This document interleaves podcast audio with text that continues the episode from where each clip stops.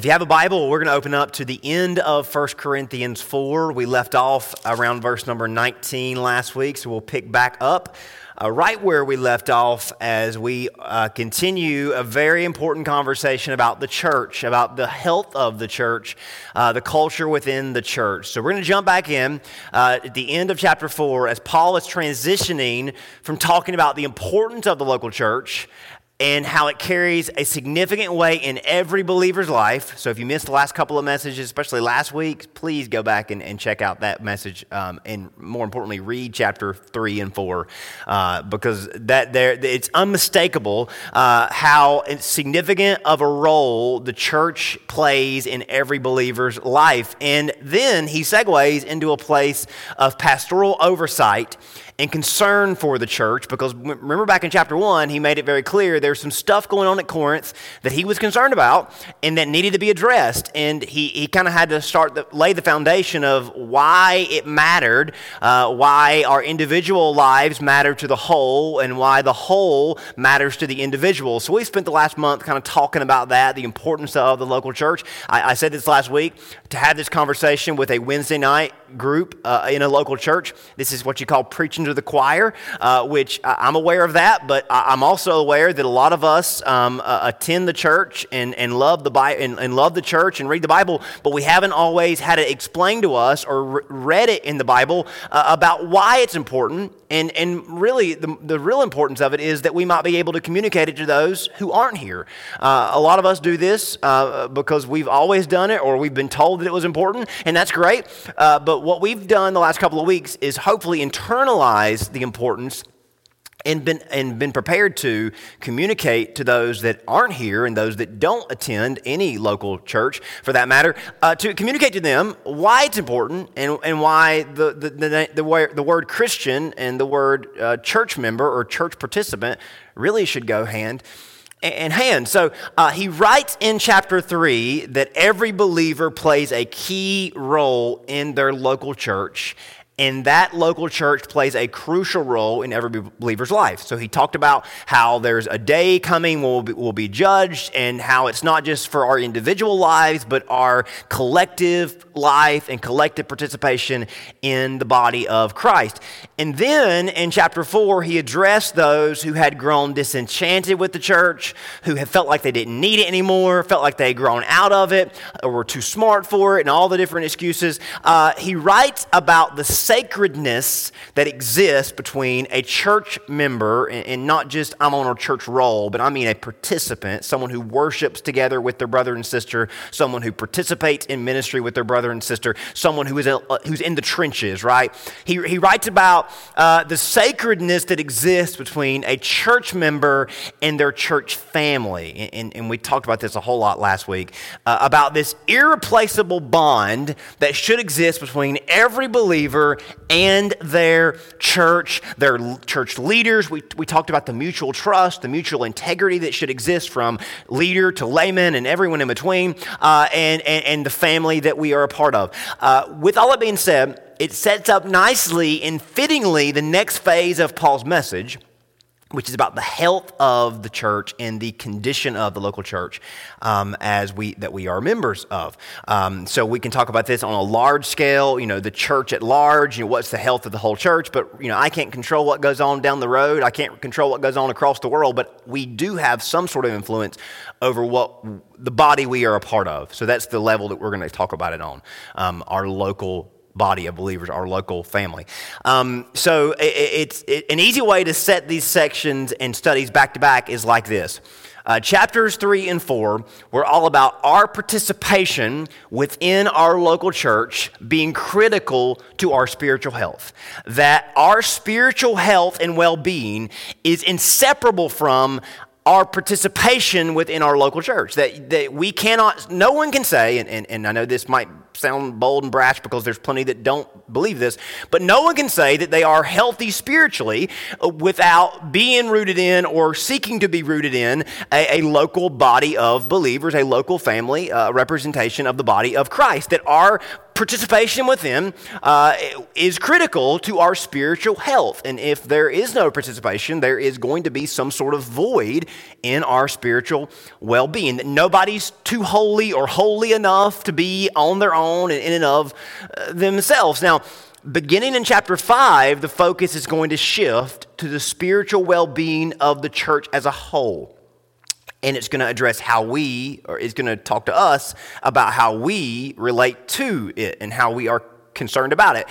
How our care and concern for the spiritual health of our local church reflects our commitment to Christ. So we talked about it from an us us compared to the whole body perspective. And now we're going to talk about it from hey, what level of care and concern do we have for the body as a whole, for the institution as a whole, for uh, the, the community as a whole? So essentially, a true follower of Christ is going to be invested in and going to care about the well being of his body of the body of Christ of a local assembly. Now, what's as important is what sort of care we show for the body, because this can sometimes I think we can run different ways with this. Uh, our motivation in the posture we t- take in addressing the health of the body. Because there's a difference, there's a big difference in having a possessive and critical spirit and having a humble and compassionate spirit, and I bet you can guess which is the right one to have. Plenty of people will, will line up and say, Let me tell you what's wrong with the church. But they do so with a very critical and also a very possessive, as in it's me versus them, it's mine versus theirs. And, and that's not going to be conducive to any sort of improvement or any sort of, uh, of health or, or you know, transition and transformation. Paul makes it very clear that to actually see the church grow and be better and be healthier, it takes a humble and compassionate spirit from us to the whole body. Now, we can take it even farther. Usually, the Christian response to church struggles and church problems, or so called church, uh, so called Christian response, usually it comes in one of three ways. Uh, we have to be prepared and know how to respond to church problems because if there is a church full of people, there's going to be problems. There's going to be issues and troubles and trials. Uh, we have to be prepared to know how to respond to the church's issues that happen because we imperfect people make it up. Uh, number one, the church is an essential part of our Christianity. So we have to be ready to address the problems because we can't ever decide it's not, it's not important, it's not worth it. Uh, of course, it's worth it because there is no Christianity without the church. Um, also, there are going to be plenty of problems, and we can't just walk away from the church when we encounter them for reasons we've already touched on. Uh, if you're not aware of the problems, it's because somebody's not making you aware of the problems and, and, sometimes that happens, but still, we have to be ready to, to address them as we are aware of them. So, there are three typical or potential responses to church troubles and woes, and here's the three different responses that we can potentially take. There's the careless response which is the attitude that I'm a Christian and all that really matters is me and Jesus, and I am separated from the body of Christ, and I really only consider me and God. I don't care about anybody else, and you can't make me care about anybody else. Yeah, I might be a part of the church, the spiritual body of Christ, but I'm not accountable to anybody physically, that I am not to worry about anybody alongside of me or anybody next to me. It's me and Jesus, nobody else. So that's one potential response, and plenty of people choose that route. But let me just give you a hint that's not going to work for us if we're trying to do it the right way. There's also the critical response, which is the Christian who, yeah, they're a part of the body, but they've elevated themselves in the body and they've become so elevated that they're kind of always looking down on the body, uh, which they're quick to judge those. So, yeah, they're members of the body, but it's them and Jesus, and everybody else is kind of on a tier below them. So again, you might would say that's better than being careless because at least they're there, uh, but it's really not any better because they're trying to say that hey, it's you know I'm a, I'm a little bit above, and and this is the very religious attitude that a lot of Christians unfortunately have. So there's the careless response, there's the critical response, and then there's you guessed it, the actual Christian response, which is the compassionate response which is the heart of a Christian who sees themselves alongside of their brother and sister within the body of Christ and is choosing to bear the burden of those alongside them when they stumble, when they fall, and when they're going through something that maybe even be embarrassing or being uh, quite, uh, quite unbecoming for a Christian. So I don't think it's too much of a stretch to con- condense these, uh, condense all of us down to these three categories. It's usually not a blend. Usually we're clearly in one of these, and sometimes we go from one to the other, but we're always going to be in one of these categories. Um, on any given day, we might be in all three, but we're going to always be either in the careless mode, in the critical mode, or in the compassionate mode when it comes to how we relate to the body and how we relate to other Christians as a church member. Uh, the goal, of course, is that we remain and persist from number three. Uh, so that's the goal. And, and again, uh, we, we pray that we always are there. Now, we're going to talk around these points of view tonight in our message. So just keep them in mind and reference them as we work through. So if you want to make a note of these and just kind of consider, hey, how is, which, which one of these attitudes were the Corinthians taking and have I possibly taken and, and, and which one should I take? Um, so at the end of chapter 4, Paul tells Corinth that he's going to pay the church a visit to sort through the aforementioned issues within the church. Um, that we can read between the lines. Many of the church members are not taking too seriously. Some of them are very careless, some of them are very critical, but very few of them, if any of them, are compassionate. So we see the issue at hand. Not only is there some great sinning going on, there's some uh, unfortunate responses to the sin that are going on. So listen to how Paul sets the tone for what, what he's going to go deeper into in chapter 5, beginning in verse number 19. He says, Hey, I'm coming to you shortly. I will come to you shortly if the Lord wills, and I will know, and, and, I will know not the word of those who are puffed up or those who are arrogant, those who are either careless or critical but not compassionate. I will know not the word of those who are puffed up, but the power. Because here's what Paul's interested in Verse 20, for the kingdom of God is not in word, but in power. He says, I hear there's a lot of talk going on in Corinth about what's wrong and how to fix the problems and who is the problem, but I don't see a lot of power as in the problem being fixed, which is unfortunate, the case in a lot of religion. A lot of talk, but not a lot of power, not a lot of change, not a lot of transformation. He says in verse 21, What do you want? Shall I come to you with a rod? And not physically to beat them up, but a rod of discipline, or in love and a spirit of gentleness. So, Paul being a little bit foreboding that he's going to pay them a visit, and he's not very excited about paying them a visit because he realizes the church is really uh, quite the mess at this point. So he brings, uh, he writes that he's not just bringing a bunch of words to the table. He's, his goal is to see the power of God work in a way that leaves the church sobered up and straightened out, to put it bluntly. Uh, this is such an appropriate, fitting contrast description uh, to the talk about the church and how problems should and should not be addressed. And, and again, I mentioned it, there's a whole lot of talk going on in many churches. Big churches, small churches, everybody is pretty good at talking about what should be done and what they would do and what they are doing. Uh, but talk about what is important or what isn't, sadly, does not always bring about change and doesn't always bring about power. And, and sadly, the thing about talking, the thing about our own comments and our own opinions. Most talk centers around human opinions. There's not a lot of consulting with God's word. And that's what Paul's talking about. He said, Hey, I hear y'all, everybody has an opinion, everybody has a word, everybody has a comment, but I want to get into the word of God and actually see God make a difference and change lives. And, and clearly that's not going on at Corinth. Um, how we handle problems and challenges and disruptions in the church is a big, big deal. Handling them with the right posture and disposition might be an even bigger deal. But when Paul talks about power, he's talking about the power of God, not human influence, not charisma or intimidation. The New Testament makes it very clear that God was and is very interested and invested in the local church. And he means business about it reaching its potential.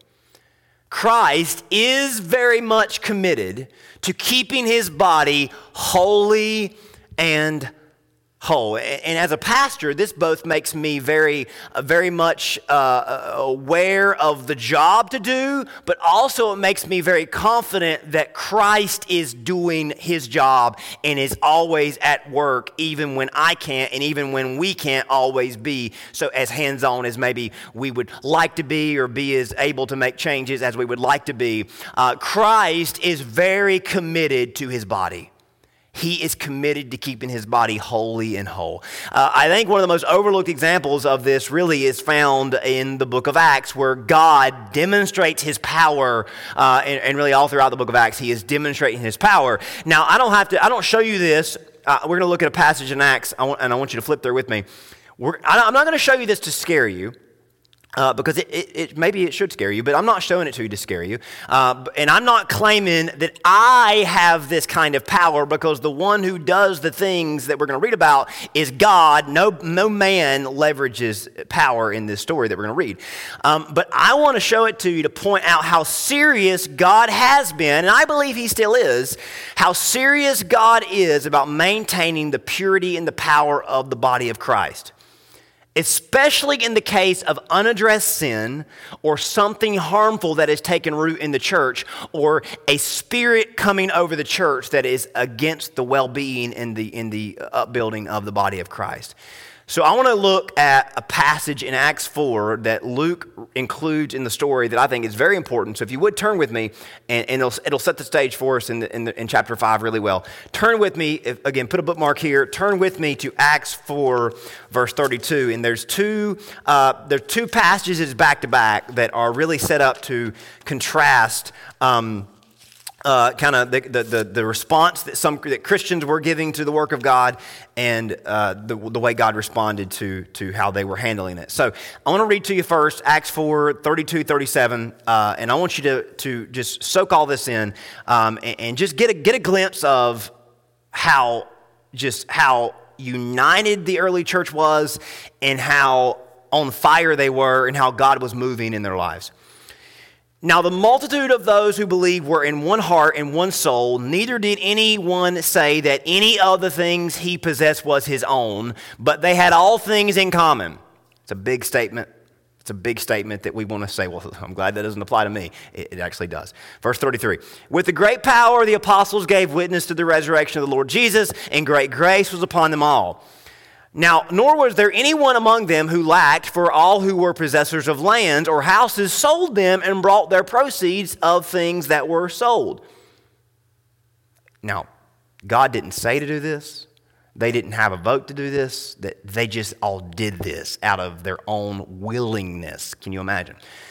Verse 36, and uh, Joseph, who was by named, who was also named Barnabas by the apostles, which is transferred, uh, translated son of encouragement. Now it's Barnabas who becomes the apostle Paul's um, teacher.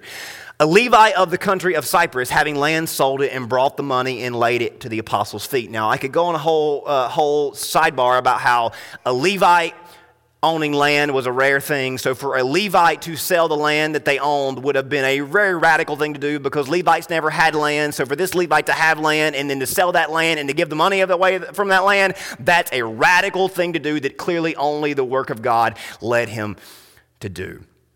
Now, there's this overwhelming spirit of generosity and commitment to the whole from the individuals. Do you see that? That these people were bringing from their own and giving it to the whole. They were liquidating their personal assets for the good and gain of the whole body of Christ. Now, not only was this an outstanding movement of generosity on Barnabas' part, but we're told here that all of the people were doing this. And what's more important to know is that in the first century, especially in first century Jerusalem, being a Christian would have made it pretty difficult to hold a job. So, a lot of these Christians were coming together and living together as a part of this underground community because if you were a follower of Jesus publicly, you were a wanted man, you were a wanted woman. So, suddenly, you had no source of income. So, suddenly, some people had to step up and say, Hey, I'm going to do what I got to do to take care of you and take care of each other. We're going to take care of each other. So, you had these radical movements of generosity where people who had the ability to were selling everything they had and bringing the proceeds to the church. And, and again, this communal nature, this fellowship of believers, it, it, it could not be fabricated. This was not forced. This was a natural overflow of God's kindness to them through them. May, if, if you want to pray for revival, I don't want to get off on a sidebar, but I'm going to have to. If you want God to send revival, pray for God to give you this kind of generosity because this is what starts it. Every single time that there's ever been revival throughout this throughout history, it starts from an overwhelming response to how God has been good to us. How can we be good to others to show him, to show them what God has done? Now, keep all that in mind with what happens next. And again, remember, there was no business meeting, hey, we all got to do this. There's no commandment from God, hey, y'all all have to do this. There was just this spirit moving in the church that was leading people to do this. Chapter 5, verse 1. But a certain man named Ananias, with Sapphira his wife, sold a possession, and, and, and we interpret that as being land. And he kept back part of the proceeds, his wife being aware of it, and brought a certain part and laid it at the apostles' feet. So Ananias, we don't know, was he moved by God to do this? Was he just doing it because he had to get some money to, to live off of because he had lost his job? Was he doing this because he saw somebody else do it and wanted to do it too, but decided I'm not going to give all of it? We don't know. We don't know the reason behind his intentions here, but we hear that he sold some land and he gave part of it, which sounds like a godly thing to do, but apparently was not, was not acceptable. And Peter said to Ananias, Why has Satan filled your heart to lie to the Holy Spirit and keep back part of the price of the land to yourself? Well, Peter, nobody told me I had to give it all. Where's that say? Where's that verse in the Bible? I thought it was 10%. But, but again, the, the spirit that was working, the movement of God was that, hey, if you're going to give it, you're giving it all, which is a pretty radical thing. Now, we don't know the motive behind the sale, only that God expected 100% to be donated to the church. That's just all, that's what we know. God expected all of it to be given. Not some, not part, all. This is why I live from a place that everything belongs to God because and that I should always be ready to, to, to, for him to use it all, take it all, and ask me to let somebody else have it all. This passage is so ingrained in my heart that out of fear and reverence and faith in his dominion, I dare not consider my wealth, my possessions, my stuff as mine 100%, 10%, 90%. I dare not consider that it belongs to me. It's 100% God's. Because this story tells when someone decided that they had authority over any portion of their life, they met a pretty unfortunate fate. Now, we can try to wiggle our way out of this, but I'd be afraid to, especially under the accountability that we have. Now, here's what happens while it remained, was it not your own? Verse 4. And after it was sold, was it not your own eh, was it not in your own control? Why have you conceived this thing in your heart? You have not lied to men, but to God. So Peter says, Hey, Ananias, you know what God's doing right now. Again, no verse, no commandment, no, no meeting. This was just God's spirit. Peter said, Hey, Ananias, you know that God is moving everybody to give it all away, and you kept some of it back. And Ananias, hearing these words, fell down and breathed his last breath. So great fear came upon all those who heard these things. And it goes on to say that as they were carrying his body out to bury him, Verse 7 Three hours later, when his wife came in, not knowing what had happened, Peter said to her, Tell me whether you sold the land for so much. And she said, Yes, for so much. And Peter said to her, How is it that you have agreed together to test the Spirit of the Lord? Look at the feet of those who have buried your husband are at the door, and they will carry you out. And immediately she fell down at his feet and breathed her last. And the young man came in and found her dead, carrying her out, and buried her by her husband. And so great fear came upon all the church and upon those who heard these things. I bet great fear did come upon the whole church. Now, why do I bring you that bring that story up to you tonight as we get into this chapter about God holding the church accountable to a certain standard? Has God made a habit of killing people who mean harm or create disruption in his body? Well, the answer is I don't really know. I don't know. But it's clear that when it comes to holding the church to a certain standard, God is capable of holding us to the highest of standards. You follow me there? Because these two didn't buy into the spirit of generosity and they died. They died. God has shown that he will exercise pretty severe and ferocious power in order to keep the church holy and whole. Do, not you agree? now, this might make you hope that God retains to the balconies of heaven, but this only makes me further committed to the church and reminds me that I can't take anything for granted, especially my inclusion and placement in the body of Christ. Remember, back in chapter 3, this is the temple of God, this is the body of Christ. We belong to Him. Now, I am here not out of a right. I did not earn this place or deserve this place. I'm here because of privilege. That God has given me this place, and it is a gift that I am a member of the body of Christ, and I should take it very sacredly. Don't you think? So I, I preface this, this, this whole chapter tonight like that because it shows us how sacred and serious our role in the local church is. It's not a casual or a nonchalant affair. Now, I know, I know, I hear the voices you hear. A lot of people conduct themselves very casually. They come and go as they please, and it doesn't faze them one bit. I mean, come on. Weren't there a lot of people like Ananias and Sapphira that weren't given anything? I mean, weren't there a lot of people who didn't even sell their land? I mean, why didn't God strike them dead? I don't know. I don't. All I know is that those who were accountable were held to a very, very high standard. And here's what I know you wouldn't want to trade that level of accountability because to go about this life without the knowledge you have and to enter eternity without the knowledge you have would be a far worse thing and a far more costly thing don't you think? All I know is based on what I know, it won't fly for me to be casual or nonchalant.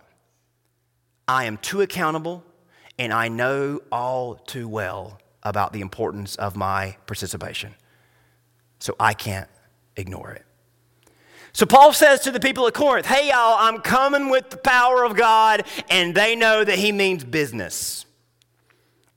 And here's the two things that he's going to deal with in chapter 5 how the church reacts to sin and how the church responds to sinners. Now, we just read about in Acts that God is very serious about the church being holy and whole, right? I mean, I'm not going to mince any words. He killed two people that didn't take it seriously. Again, I don't know if he's ever done that again. I don't. I, hope, I don't really want him to do that, right? I mean, I don't want anybody to die.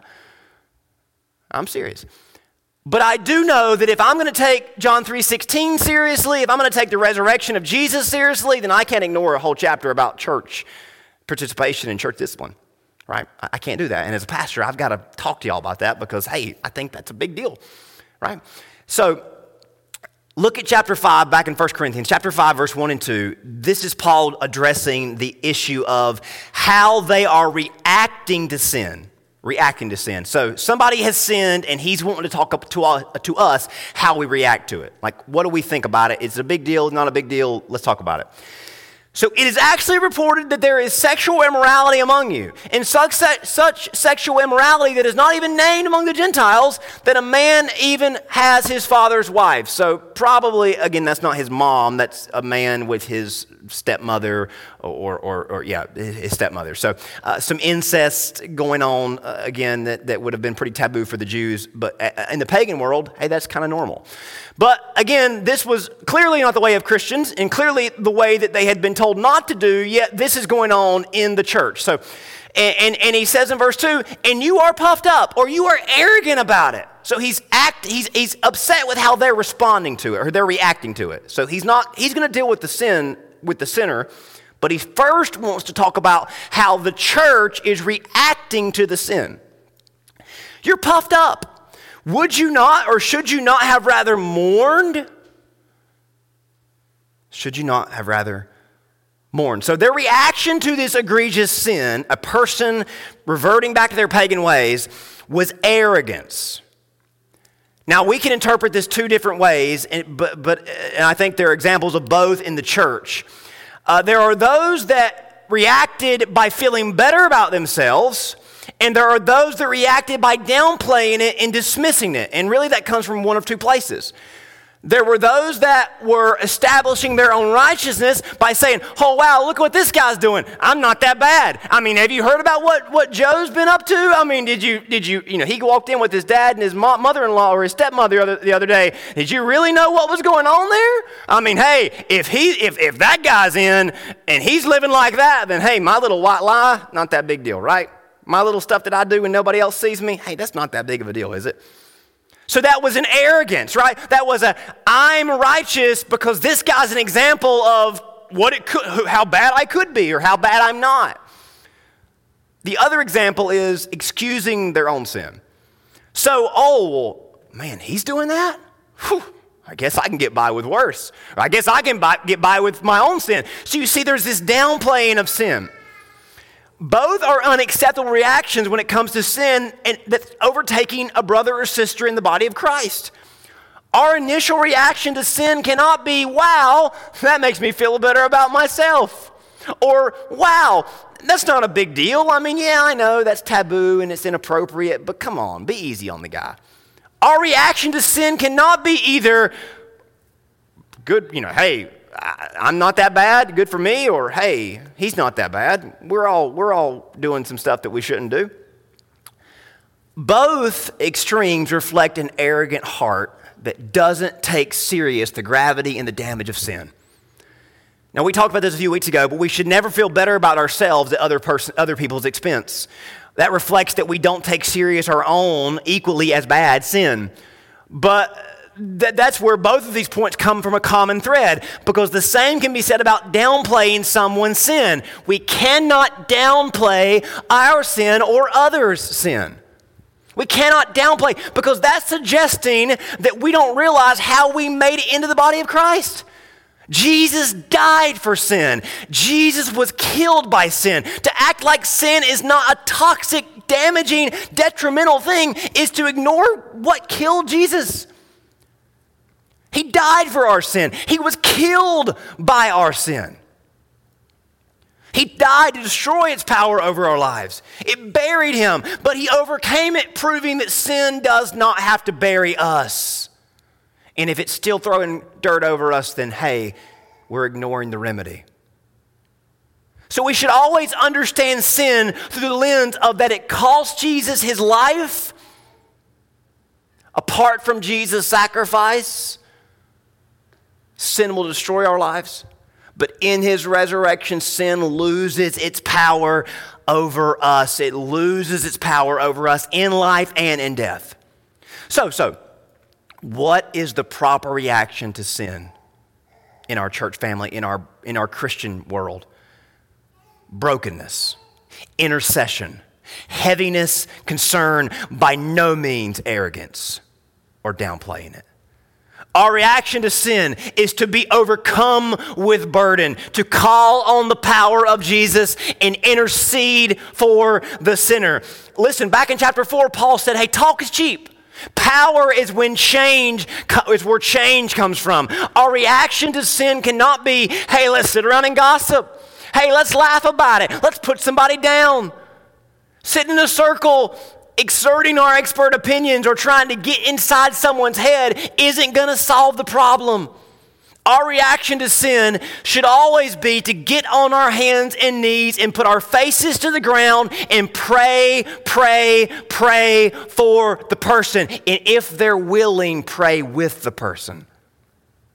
See, it sounds like the case in Corinth that somebody was pretty defiant about their sin and pretty intentional about their sin. They didn't want any prayer. But that didn't excuse the people from not praying for them.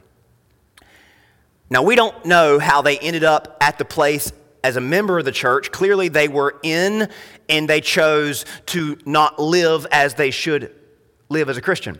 We don't know how they got there. How did they backslide? We don't know all that. We just know that, hey, one day this guy decided he was going to really sin it up. Listen to how Paul responds to them and how we should respond to sinners in the same vein. Back in verse 2 midstream. Have, should you not have rather mourned that he who has done this deed might be taken away from among you? For I indeed is absent in the body, but present in spirit, have already judged as though I was present him who has done this deed.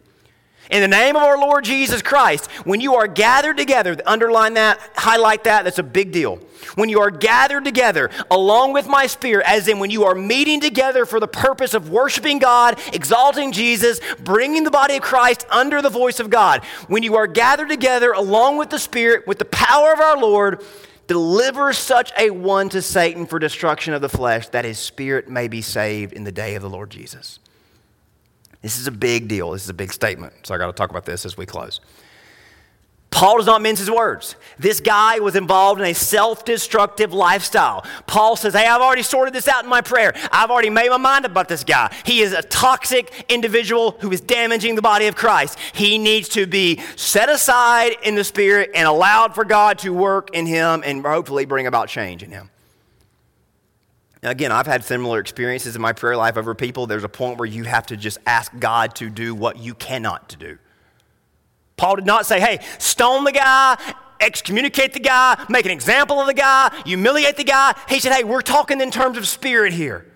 You want to see the guy get better? Then you pray for him to go through whatever it takes to get better. And I don't mean just, oh, Lord Jesus, deal with him and then move on. I mean, you get yourself under that person in prayer and you can you carry that burden like Jesus carried your cross, your burden on his cross. But I want to talk about this. What does it mean when he says, when you come together? Paul says that when they came together and proclaimed what is true and right in God's word, as an assembly joined together in the same spirit, that they were to give place to the Spirit of God to enact discipline and judgment. Now, what does that mean? Here's what I don't think it means. I don't think this means that every person that is suspected to be committing some public sin needs to be confronted because otherwise we would all have to be confronted on a daily basis. You hear me? I believe this is saying that when we gather together as an assembly in the Spirit of God, we are giving place to the Spirit of God to do what He has shown He is able to do. Go read Acts 5. He is able to do it. Nobody said, hey, Peter confronted them because they brought to Peter and they lied to him. But I want you to remember, and I want to make you aware of, if you haven't ever read it, the parable of the wheat and the tares. You can read this on your own in Matthew chapter 13. I encourage you to look at that sometime. But in the parable of the wheat and the tare, the story says that, that while the man who sowed a field slept, an enemy came and sowed tares in the field. And someone said, Hey, should we go in and get every single tare and uproot it? And the master says, No, no, no, no. When harvest comes, I will separate the wheat from the tare. But don't you think it's your place to go in there and start ripping people up or ripping things up.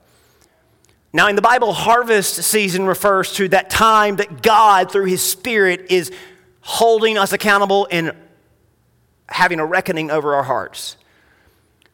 Is there a time and place for confrontation? Yes, but I believe that when the people of God gather together in the Spirit of God, we are giving place to the Spirit of God to do what He is able to do. That's why it's important that we assemble with the heart focused on the Lord.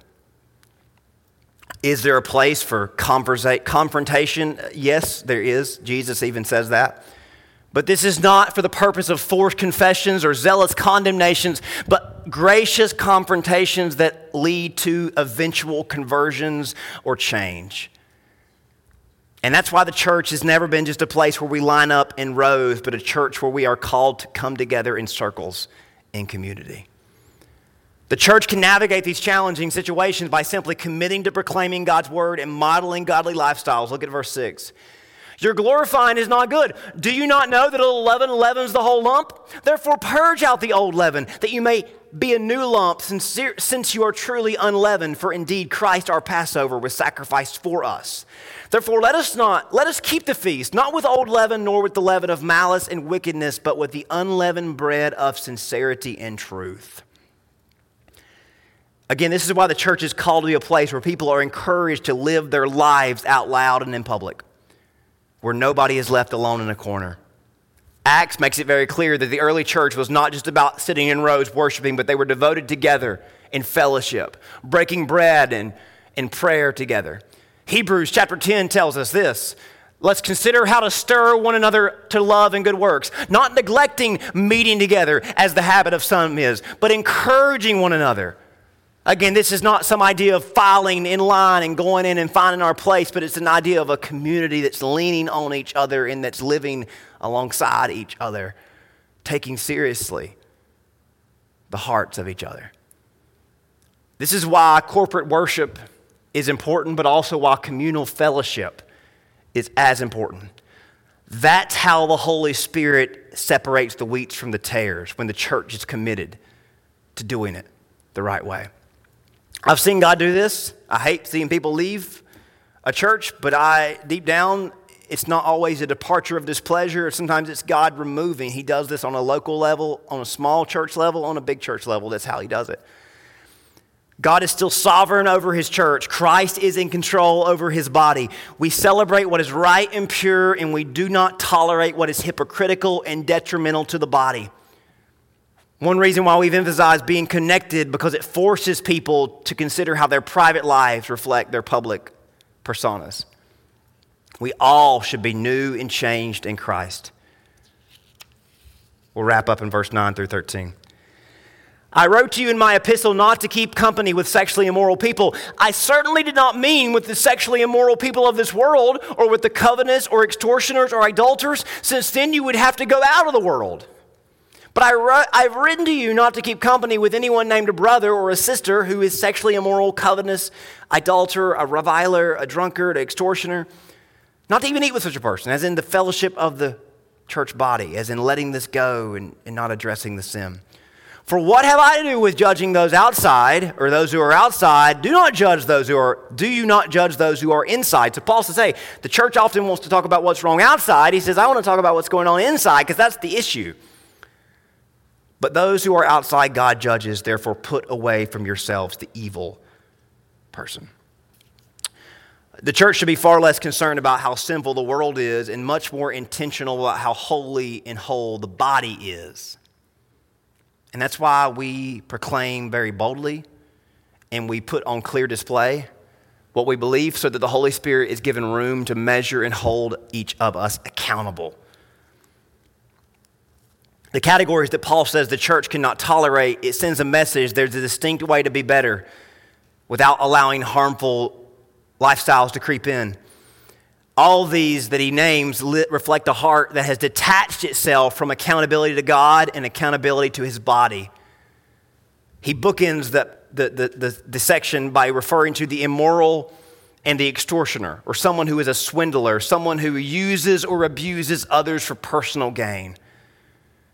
Paul says that a Christian cannot look at someone as if they are a commodity to be used or someone for whom they can abuse for their own personal gain. That is not the way of a Christian. He also mentions things like greed and idolatry and reviling, drunkenness, where someone exalts themselves to the place of God without considering the consequences that come on those around them or below them or beneath them. These are unbecoming for any Christian because they betray our commitment to Jesus and his body.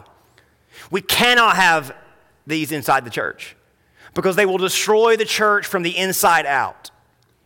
There's plenty of people outside that may be committing these sins, but that's not our problem, Paul says. Our priority as a church is to maintain the image of Christ, forming a body that honors the Lord and those He's joined us to. So my actions matter because the way I treat you and the way I treat them reflects how I think about you and how I would treat you if I had the option to, and it ultimately reflects how I relate to Jesus. Church, it's time that judgment begin in the house of God. It's time that we clean house so that we might reflect His image properly, bear His image distinctly, and build up His body with integrity and sincerity. What's on the line? You know what's on the line?